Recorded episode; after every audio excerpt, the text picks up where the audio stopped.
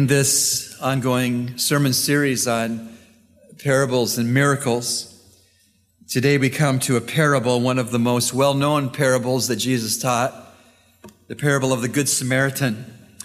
I want you to quickly review what we know to be true about all parables. Number one, parables always teach from the known to the unknown. Number two, about one third of our Lord's teachings while on earth were in parables. It was a very favorite kind of teaching Jesus had to use the parable. Number three, Jesus' parables always uh, either solved a problem that had arisen or they answered a question that had been raised. Number four, we must search each particular parable's preceding context to find out which problem or which question gave rise to the particular parable before us. And number five, it's impossible for us to know the accurate meaning, interpretation of any parable if we try to superimpose our culture and our customs onto Jesus' time and his parable. This parable, like all others, will be best and properly understood if we understood the customs and the culture of Jesus' day when he gave this parable. And so, with these important reminders, I want to take us to the parable of the Good Samaritan. It's found in Luke chapter 10. If you have your Bibles, please turn there with me. Uh, Luke 10, beginning at verse 30. Jesus replied and said, A certain man was going down from Jerusalem to Jericho, and he fell among robbers, and they stripped him and beat him and went off, leaving him half dead. And by chance, a certain priest was going down on that road, and when he saw him, he passed by on the other side. And likewise, a Levite also, when he came to the place and saw him, passed by on the other side. But a certain Samaritan who was on a journey came upon him, and when he saw him, he felt compassion and came to him and bandaged up his wounds, pouring oil and wine on them, and he put him on his own beast and brought him to an inn and took care of him. And on the next day, he took out two denarii and gave them to the innkeeper and said, Take care of him and whatever more you spend, when I return, I will repay you. Which of these three do you think proved to be a neighbor to the man who fell into the robber's hands? And he said, The one who showed mercy toward him. And Jesus said to him, Go and do the same. Go and do the same. By this point in our Lord's public ministry, the nation of Israel was pretty well aware that Jesus was offering himself to them as their long expected Messiah King. I mean, Jesus' remarkable words and his even more perhaps remarkable works made that very apparent to the casually observing Jew that he was presenting himself to them as their Messiah, as their king for their kingdom. All of this caused a, a, heightened awareness about being righteous. Jews who didn't give much thought before all this to being righteous gave a lot of thought to being righteous when they were coming to understand that this man before them, who they could hear and could see what he was doing, was bringing the kingdom they all longed for near. And so there was a new and awakened awareness of righteousness. What is righteousness? How do you have enough of it to enter this kingdom? You see, kingdom was on the hearts and the minds of Jesus' contemporaries who were Jewish. They were thinking about kingdom. Kingdom was their prize. Heaven wasn't what they were thinking about. They were thinking about the promised kingdom. That was what they cared about. And so we need to know as we come to the parable of the Good Samaritan, that the lawyer who came to Jesus and asked the questions that raised the parable to be taught had kingdom on his mind. And all of the first readers of this account of this parable of the Good Samaritan also had kingdom on their minds. Really, it was so when Jesus appeared on the banks of the River Jordan And John the Baptist had been baptizing Jewish people in the, in the river for the repentance of their sins. Of course, Jesus didn't come to be baptized in the river by John because he had any sins to repent of. He was coming to uh, identify himself with a nation that needed to repent. He was coming to be baptized in obedience to his heavenly Father who had commissioned him as the king to come to earth to say the kingdom of God is near. And so on that occasion, when Jesus appeared out of somewhat obscurity, living 30 years of obscurity in a little backwater place called Nazareth as his daddy Joseph's carpenter uh, go boy, Joe boy. He came out of that obscurity and anonymity onto the river Jordan's banks and presented himself to John to be baptized by John. And you remember that John's message when he was baptizing all the hordes of Jewish people he was baptizing, he had a single message. John the Baptist did. He said, repent for the kingdom of heaven is at hand. And boy, was it ever at hand when the king of the kingdom showed up at the river that day. Repent for the kingdom of heaven is at hand, John the Baptist said. And so kingdom was on their minds at that particular time. And then if you fast forward three and a half years past the baptism of Jesus by John, when he said and preached, repent, the kingdom of heaven is at hand. Three and a half years forward at the end of Jesus Christ's earthly ministry, at the time of his ascension back to his father's right hand, after his crucifixion, after his resurrection, after 40 days of being seen by eyewitnesses as being alive from the dead, after all that, kingdom was still on his disciples' minds. And when they had one opportunity to ask the risen Christ a question before they would never see him again, literally, before they physically died, their question of Jesus at the time of the ascension was a kingdom question. And it's recorded for us in Acts 1 verse 6, their kingdom question. It says, And so when they had come together, they were asking him saying, Lord, is it at this time you are restoring the kingdom to Israel? They had kingdom on their minds. They did when he appeared to be baptized. They did all through his ministry.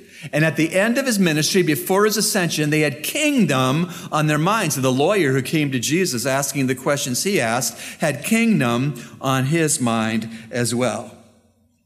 And so the lawyer, when he asked Jesus about inheriting eternal life, he wasn't asking Jesus a question about what we would say, how to get saved. That wasn't the lawyer's question. Nor was he asking, How do I get to heaven? That wasn't the lawyer's question.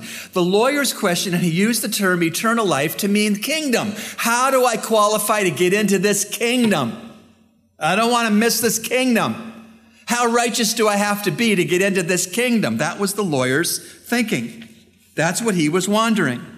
And in verse 25 of Luke 10, and behold, a certain lawyer stood up and put him to the test, saying, Teacher, what shall I do to inherit eternal life? May I say it again? Eternal life to this lawyer, this Jew, was not heaven like it might be in our thinking. It was kingdom. Very important. This is why Jesus gave the lawyer two answers with he must do something. Because the lawyer wasn't asking about getting saved, because the lawyer wasn't asking about even making it to heaven, but because the lawyer was wanting to know what he should do to get qualification to get into the kingdom, Jesus answered him with two things he had to do. In verse 28, Jesus said, do this and you'll live. And then in verse 37, Jesus answered him, go and do the same. By the way, let me just say a few things about salvation. Salvation from Genesis to Revelation is always by God's grace through a person's belief in God. But what God prescribes a person to put their faith in to demonstrate their faith in Him has changed. God has stipulated that to be different. So for instance, Noah was saved with his family by God's grace as they expressed faith in God to build an ark. Why were they to build an ark? Because there would be a global flood. What's a global flood? It's a big, big, big, big, big rainstorm. What's a rainstorm? Noah asked. Never seen it. So Noah was saved by God's grace when he obeyed God and built an ark, being mocked by everybody who passed by when he swung the hammer. Salvation is by God's grace through faith, but what God requires a person to put faith in has changed over time. Noah's an example. What about Abraham? Abraham was saved by grace through faith, and that faith was demonstrated that he took his teenage 16 year old promised son Isaac to a place where he was going to kill him in obedience to God to make him a human sacrifice. By the way, the boy got up on the altar too. He must have had a lot of faith. A 16 year old boy who was panicked could take down an old father. Remember how old Abraham was when he had Isaac? But the boy got on the altar. They both had faith. They both had faith that God would resurrect Isaac from the dead after he was a human sacrifice. But as you know, God stopped Abraham before he uh, put the blade of the knife into his son. But Abraham was saved through faith in God, grace of God, faith of God to provide somehow a resurrection for Isaac after he would be sacrificed. Amazing. Or Moses. Moses had every educational and cultural advantage being raised in Egypt, but he stuttered. He couldn't speak very well. He would, his words would tangle up his tongue, and God directed him to go and stand before the most powerful ruler in the known world, the Pharaoh of Egypt. To basically tell the Pharaoh of Egypt to let all the four million Jews go from slavery.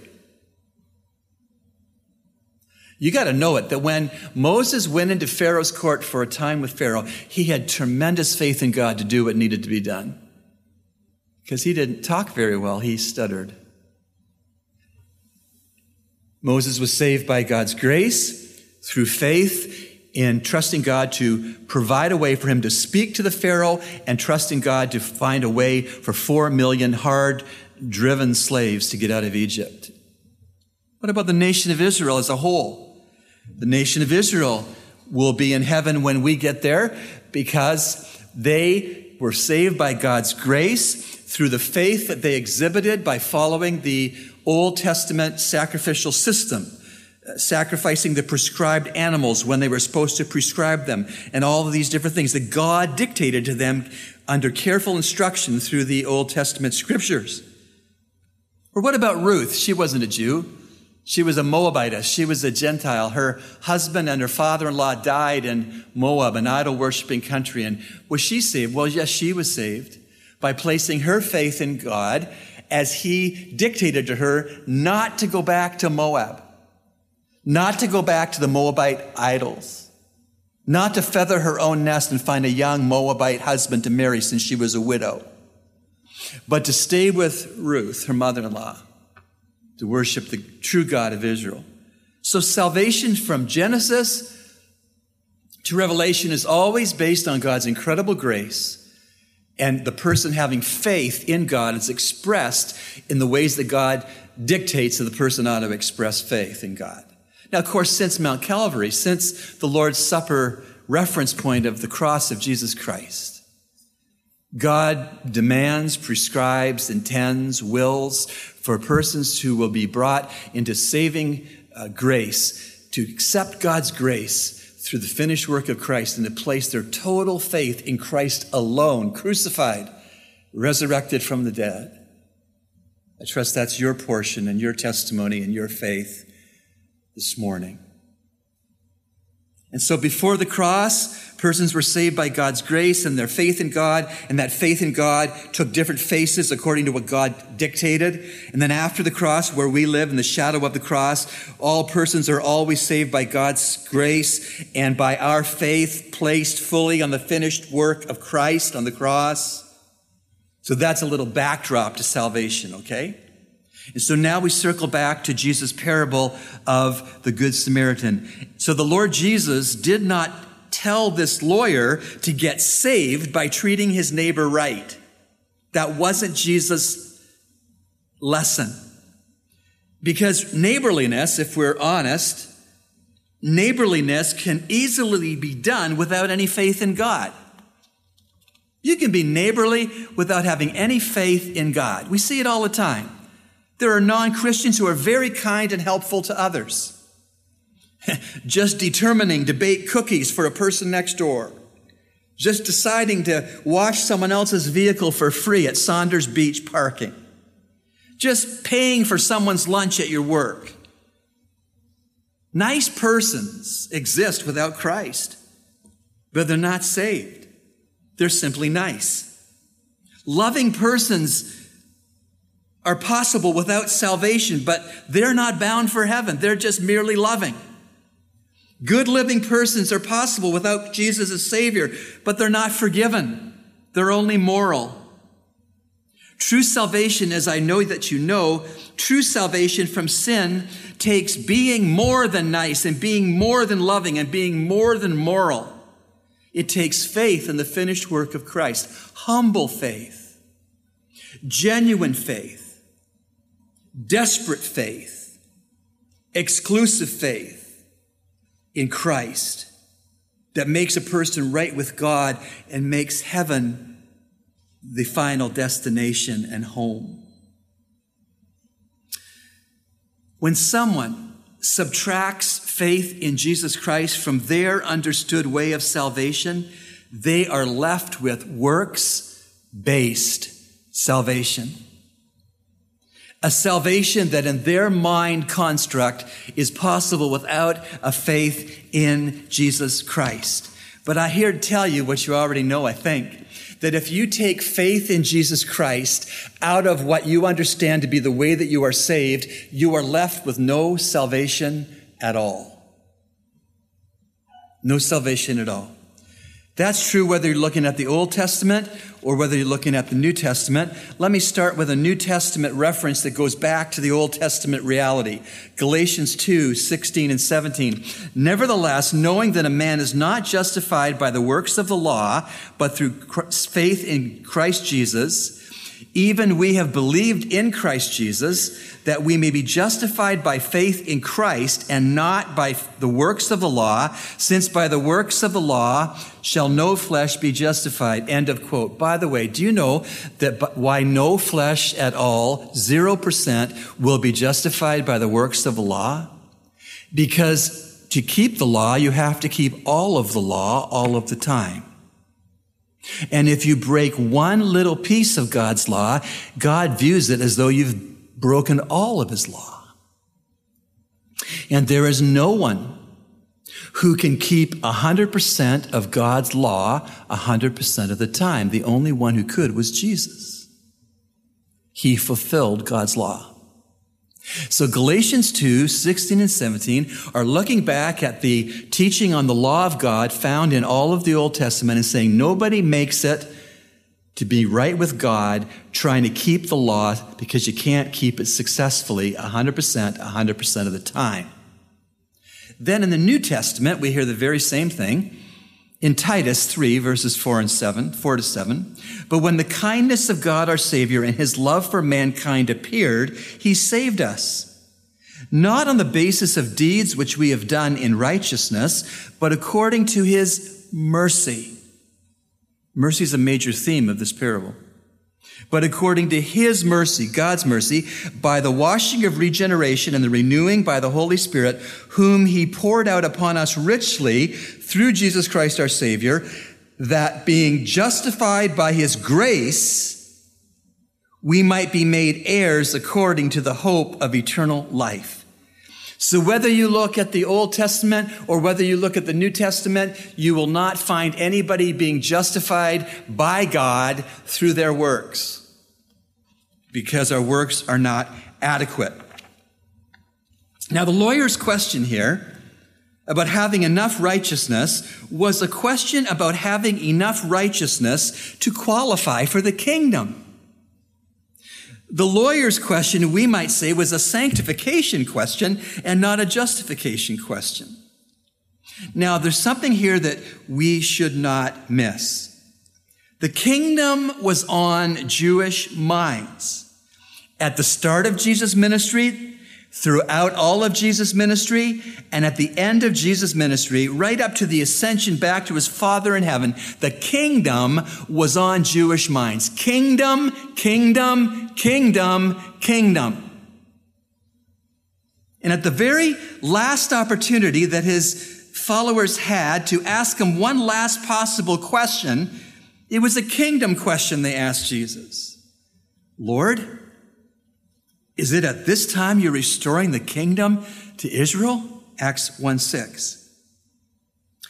And so for the first hearers of this parable of the Good Samaritan, kingdom was right here. That's what they were thinking about. That's what they were hoping for. That's what they were longing for. That's what they were anticipating. Kingdom.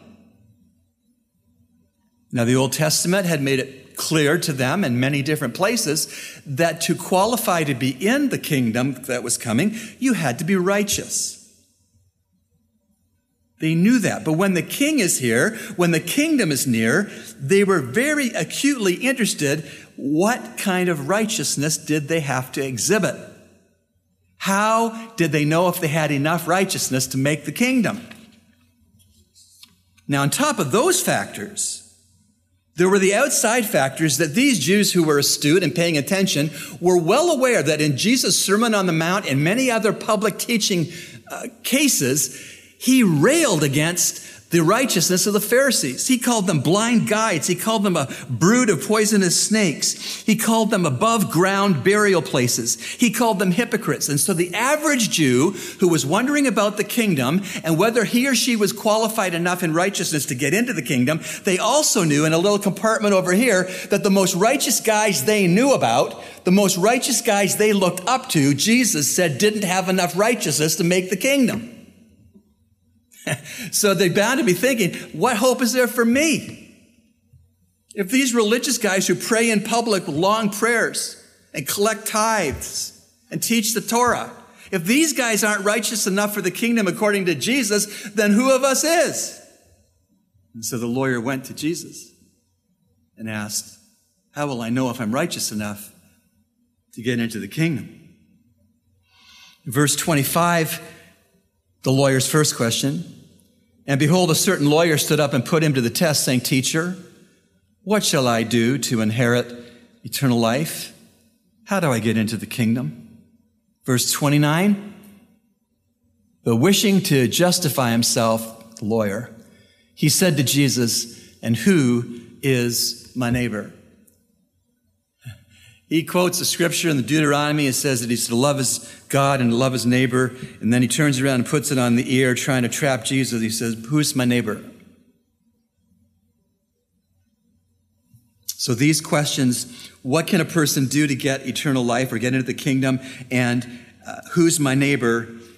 gave rise to the parable of the Good Samaritan. Now, in verse 25, it makes clear to us that the two questions were not raised by just any old person. They were raised by a lawyer, by an expert in the Old Testament law. Of course, down to today, we have some lawyers with us today. I thank the Lord that you're here. But down to today, lawyers get paid good money to ask right questions, right? And this guy was the same. He was asking the right questions. He asked Jesus for Jesus' opinion on the law. That was quite a compliment since Jesus never went to law school. To hear this expert in the law ask Jesus, who never went to law school, to interpret the law. Quite a compliment.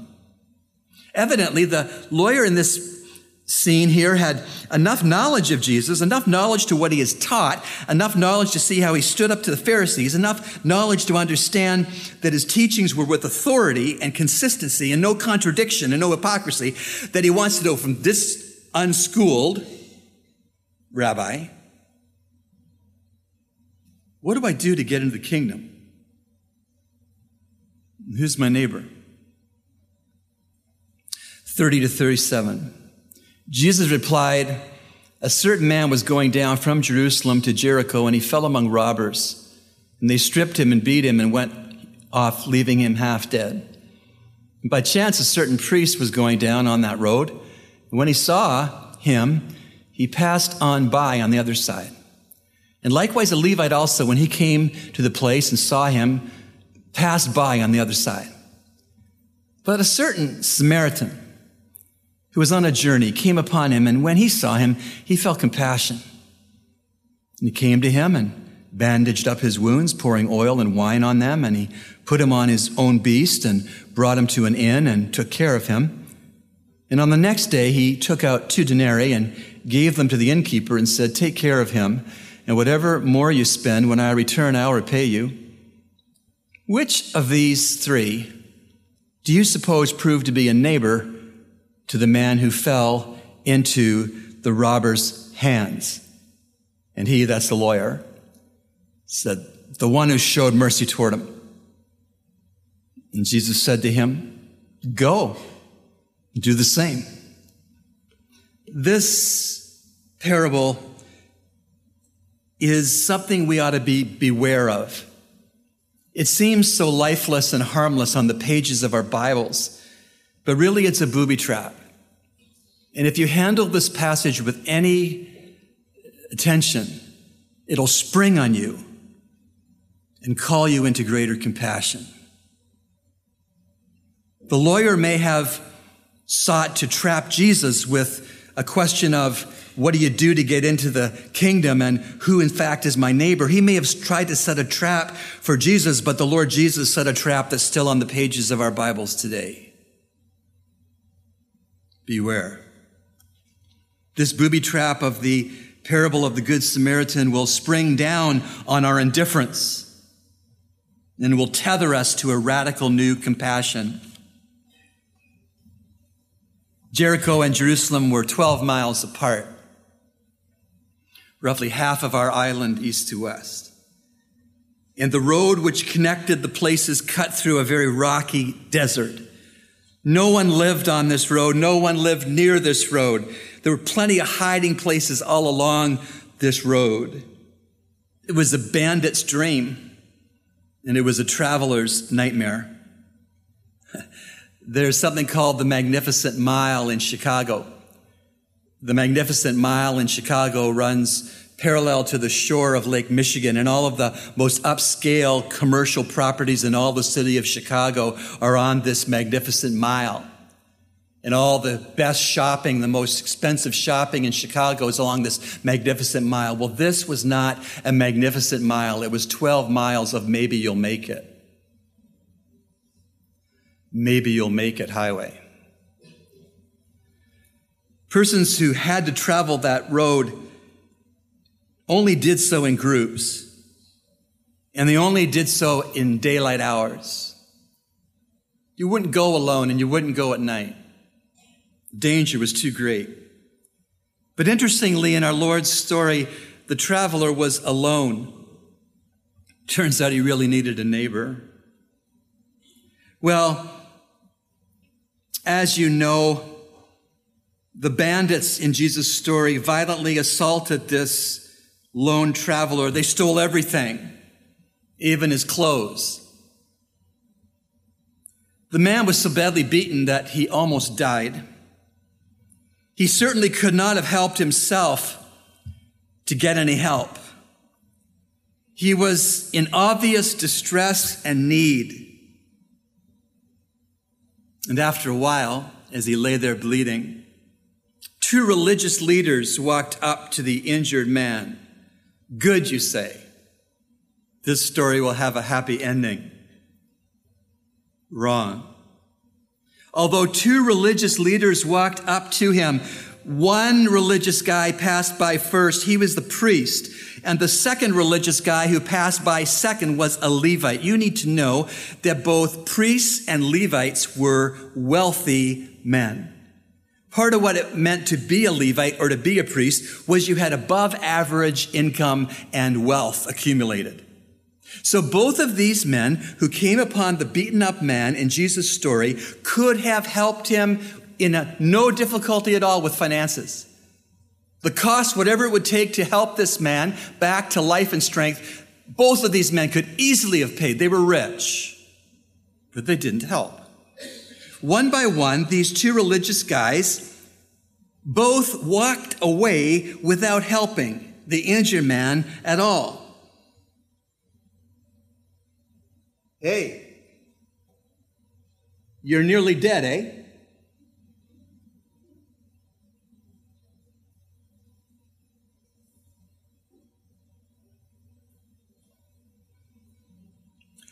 They saw the need.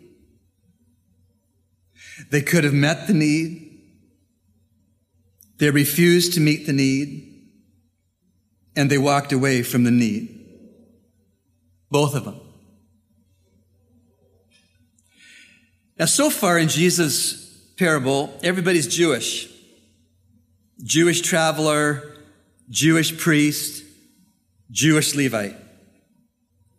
But if this parable had Hollywood soundtrack, at this point in the story, you would hear boom, boom, boom, boom. A non Jew enters the story. By the way, Jews recited the verse that the lawyer recited to Jesus when Jesus said, What is written in the law? How does it read to you? Then the lawyer parroted out what he often parroted out. In fact, every Jew said that verse from memory before they left their house every day.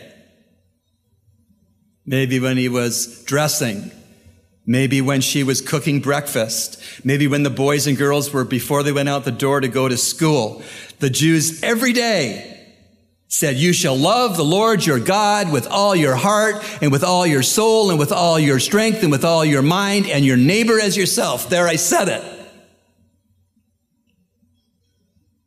And so the day the lawyer comes to Jesus and asks, how do you qualify in righteousness to get to the kingdom? He had said that before he left the house. So he pulled it up and said it again to Jesus. Pat answer.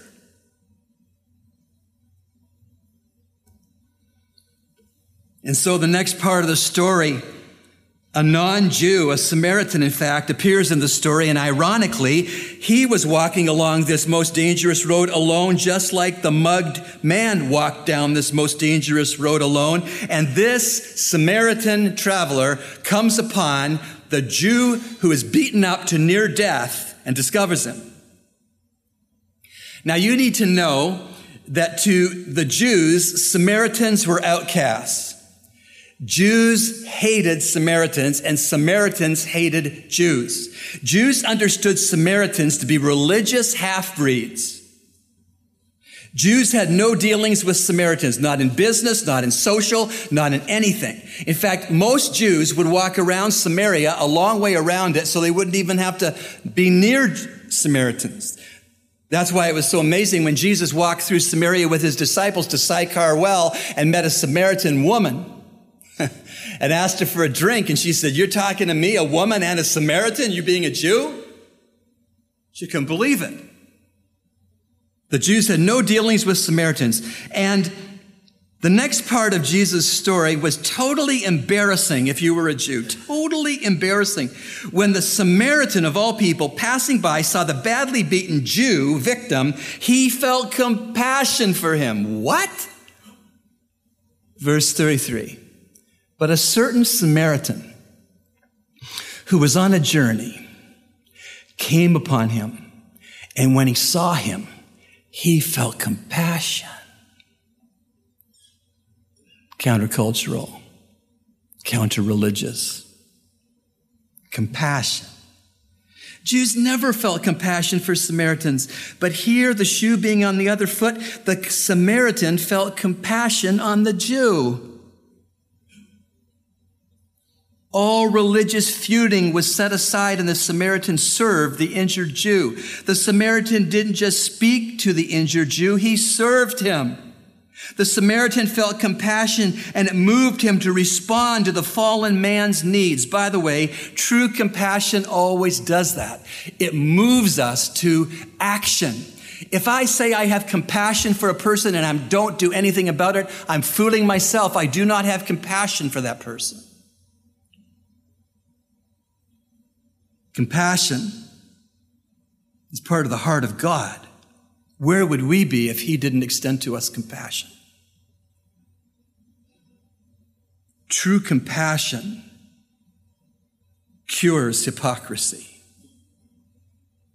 And true compassion kills our armchair quarterbacking.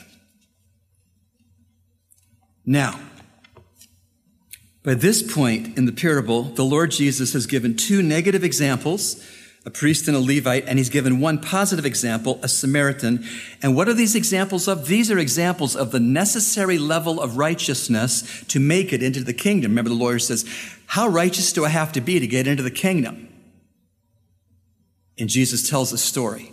He says, Here are two examples of not enough righteousness to get in the kingdom a Levite and a priest, guys you would have voted most likely to get in the kingdom. And here's a positive example of someone has enough compassion to get into the kingdom, someone you would have voted least likely to ever get in the kingdom, a Samaritan. There I said it, a Samaritan.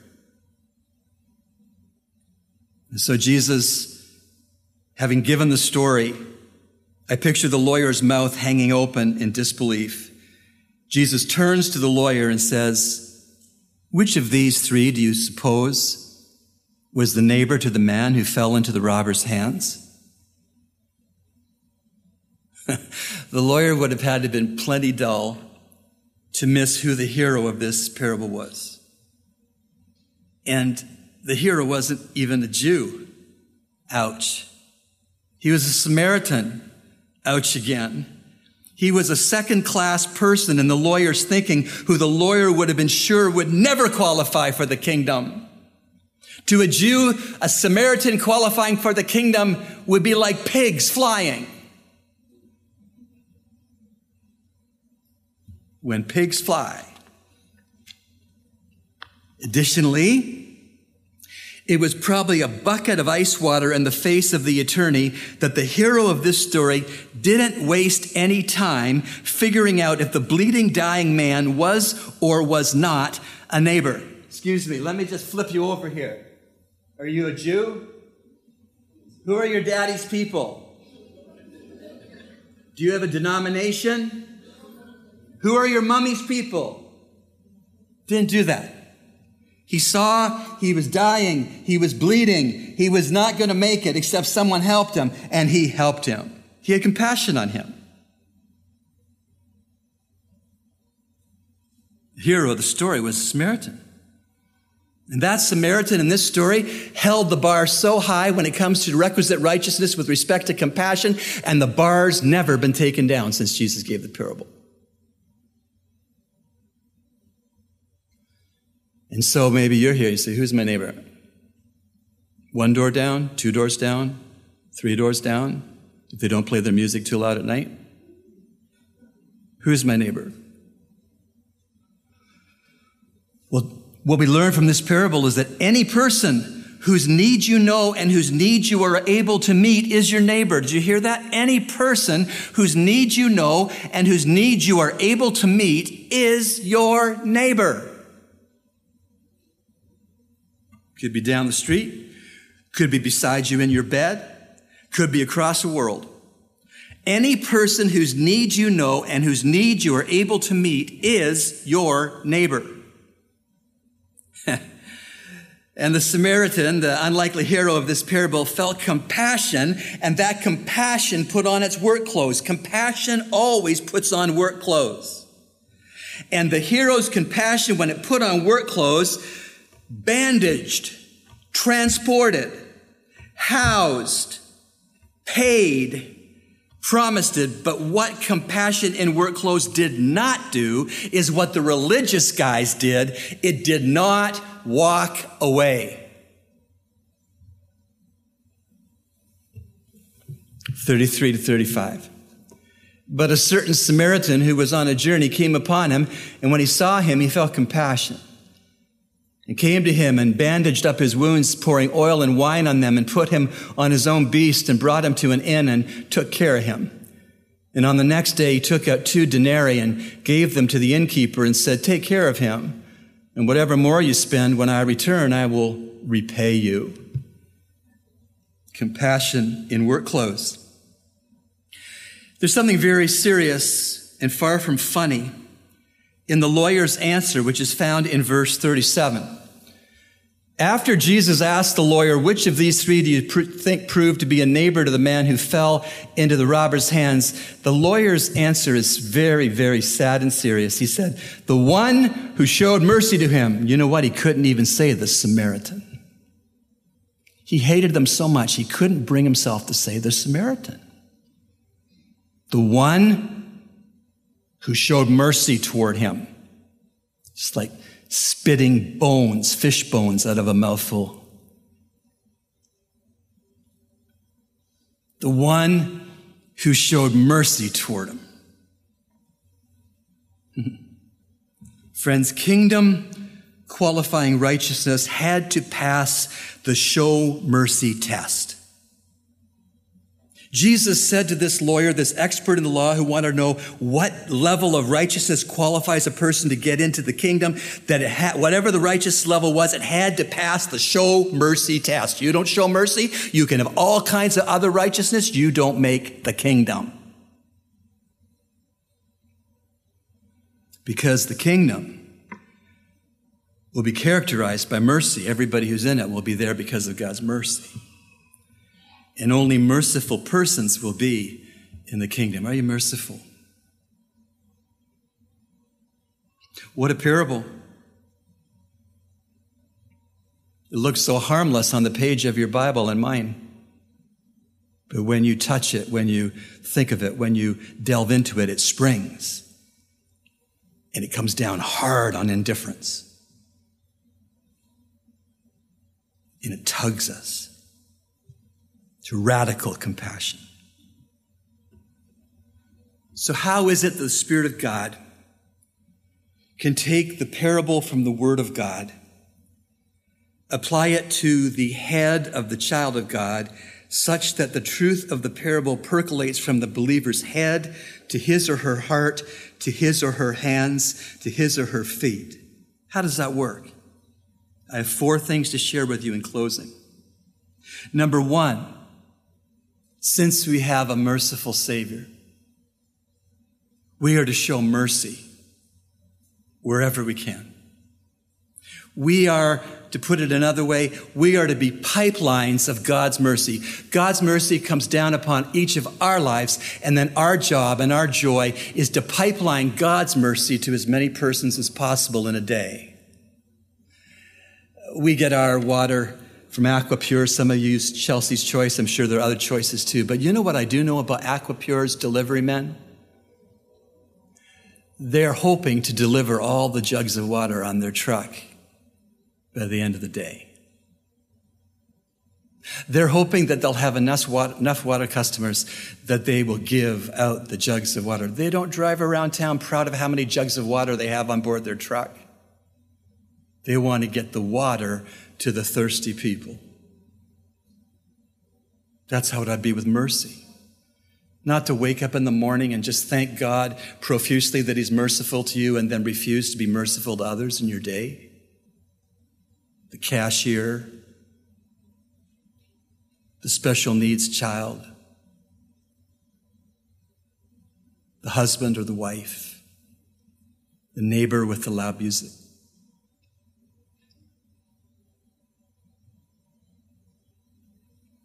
Since we have a merciful Savior, we are to show mercy whenever we can. The second thing for you and for me, it's faith that saves, but saving faith works. The book of James is all about that. It's faith that saves, but saving faith works. Our son uh, is applying to an American college, and uh, FAFSA is a agency of the U.S. government that considers applications for financial aid to American students and gives some grants or loans depending on what they find out to be the case. And I was doing this FAFSA application with Beth for JD, and when I wasn't finished, They'd send me an email. Your application for FAFSA funds is incomplete. Action is required. When it comes to showing mercy and compassion, check your inbox from heaven. Maybe God's been sending you emails that say action is required.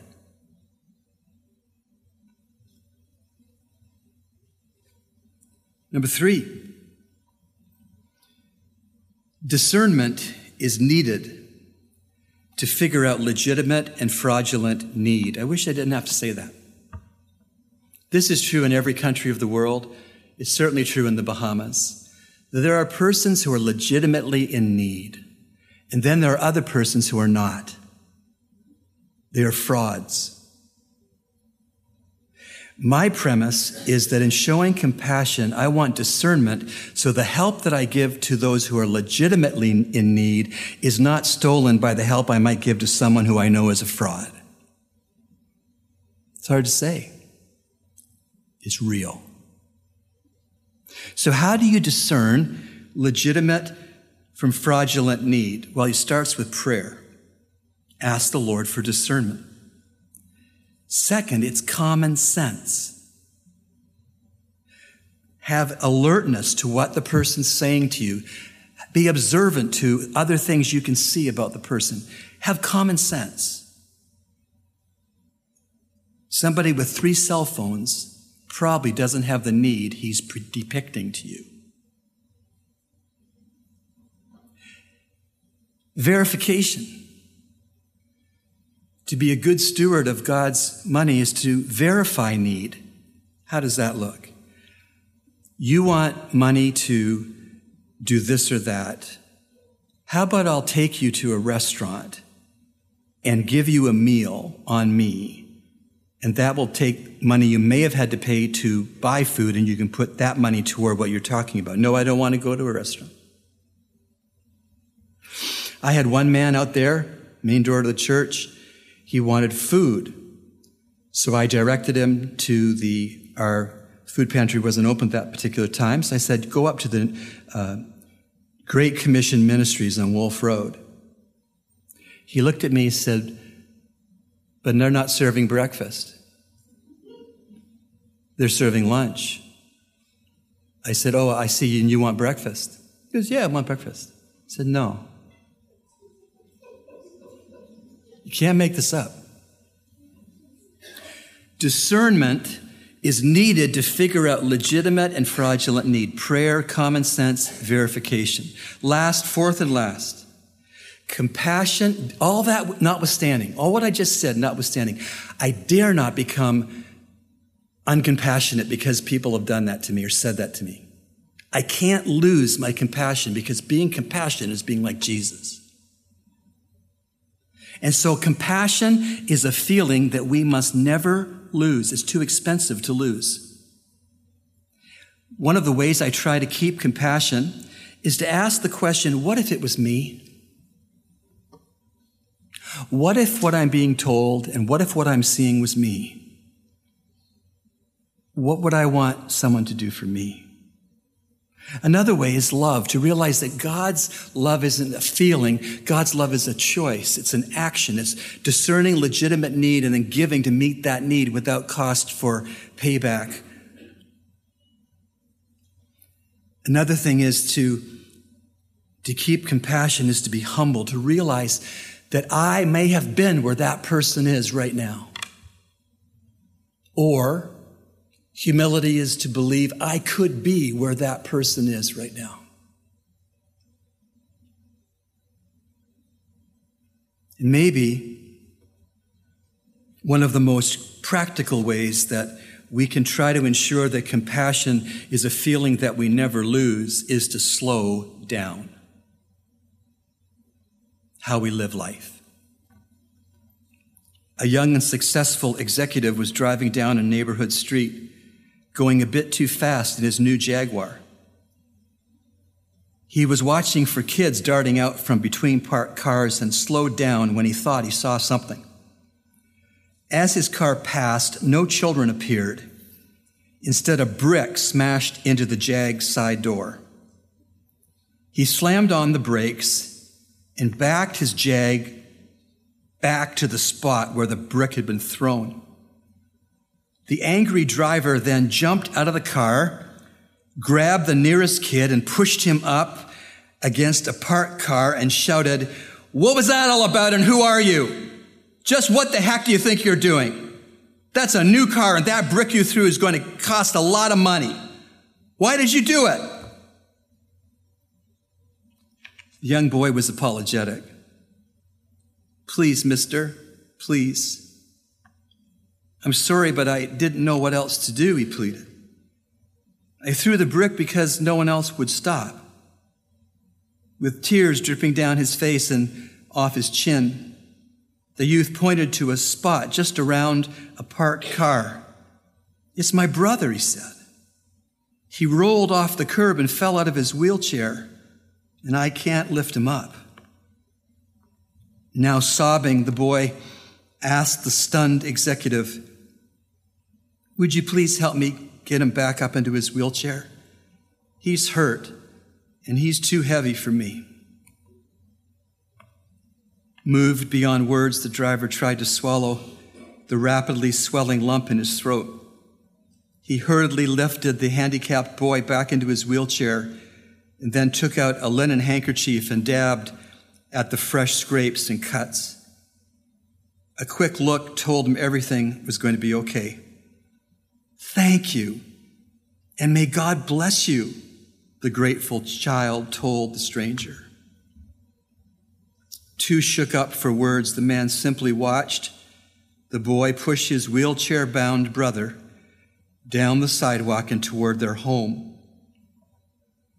It was a long, slow walk back to the Jaguar. The damage was very noticeable, but the driver never bothered to repair the dent in the side door of his car. He kept the dent there to remind him of this message Don't go through life so fast that somebody has to throw a brick at you to get your help.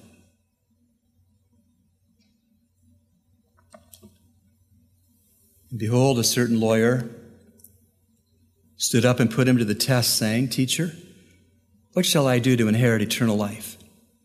And he said to him, What does the is written in the law? How does it read to you? And he answered and said, You shall love the Lord your God with all your heart and with all your soul and with all your strength and with all your mind, and your neighbor as yourself. And he said to him, You shall have answered correctly. Do this, and you will live. But wishing to justify himself, he said to Jesus, And who is my neighbor? And Jesus replied and said, A certain man was going down from Jerusalem to Jericho, and he fell among robbers, and they stripped him and beat him and went off, leaving him half dead. And by chance, a certain priest was going down on that road, and when he saw him, he passed by on the other side. And likewise, a Levite also, when he came to the place and saw him, passed by on the other side. But a certain Samaritan who was on a journey came upon him, and when he saw him, he felt compassion. And he came to him and bandaged up his wounds, pouring oil and wine on them. And he put him on his own beast and brought him to an inn and took care of him. And on the next day, he took out two denarii and gave them to the innkeeper and said, Take care of him and whatever more you spend, when I return, I will repay you. Which of these three do you think proved to be the neighbor to the man who fell into the robber's hands? And he said, The one who showed mercy to him. And Jesus said to him and to us, Go and do the same. Heavenly Father, we thank you for your mercy and your compassion that is new every morning, that is so vast and immense that it can make reprobate rebels like me and my friends fit for heaven. Oh Lord, may we bear a family resemblance to you in the living of our lives for your glory, everyday lives. May we show mercy. Lord, may we work along with believing.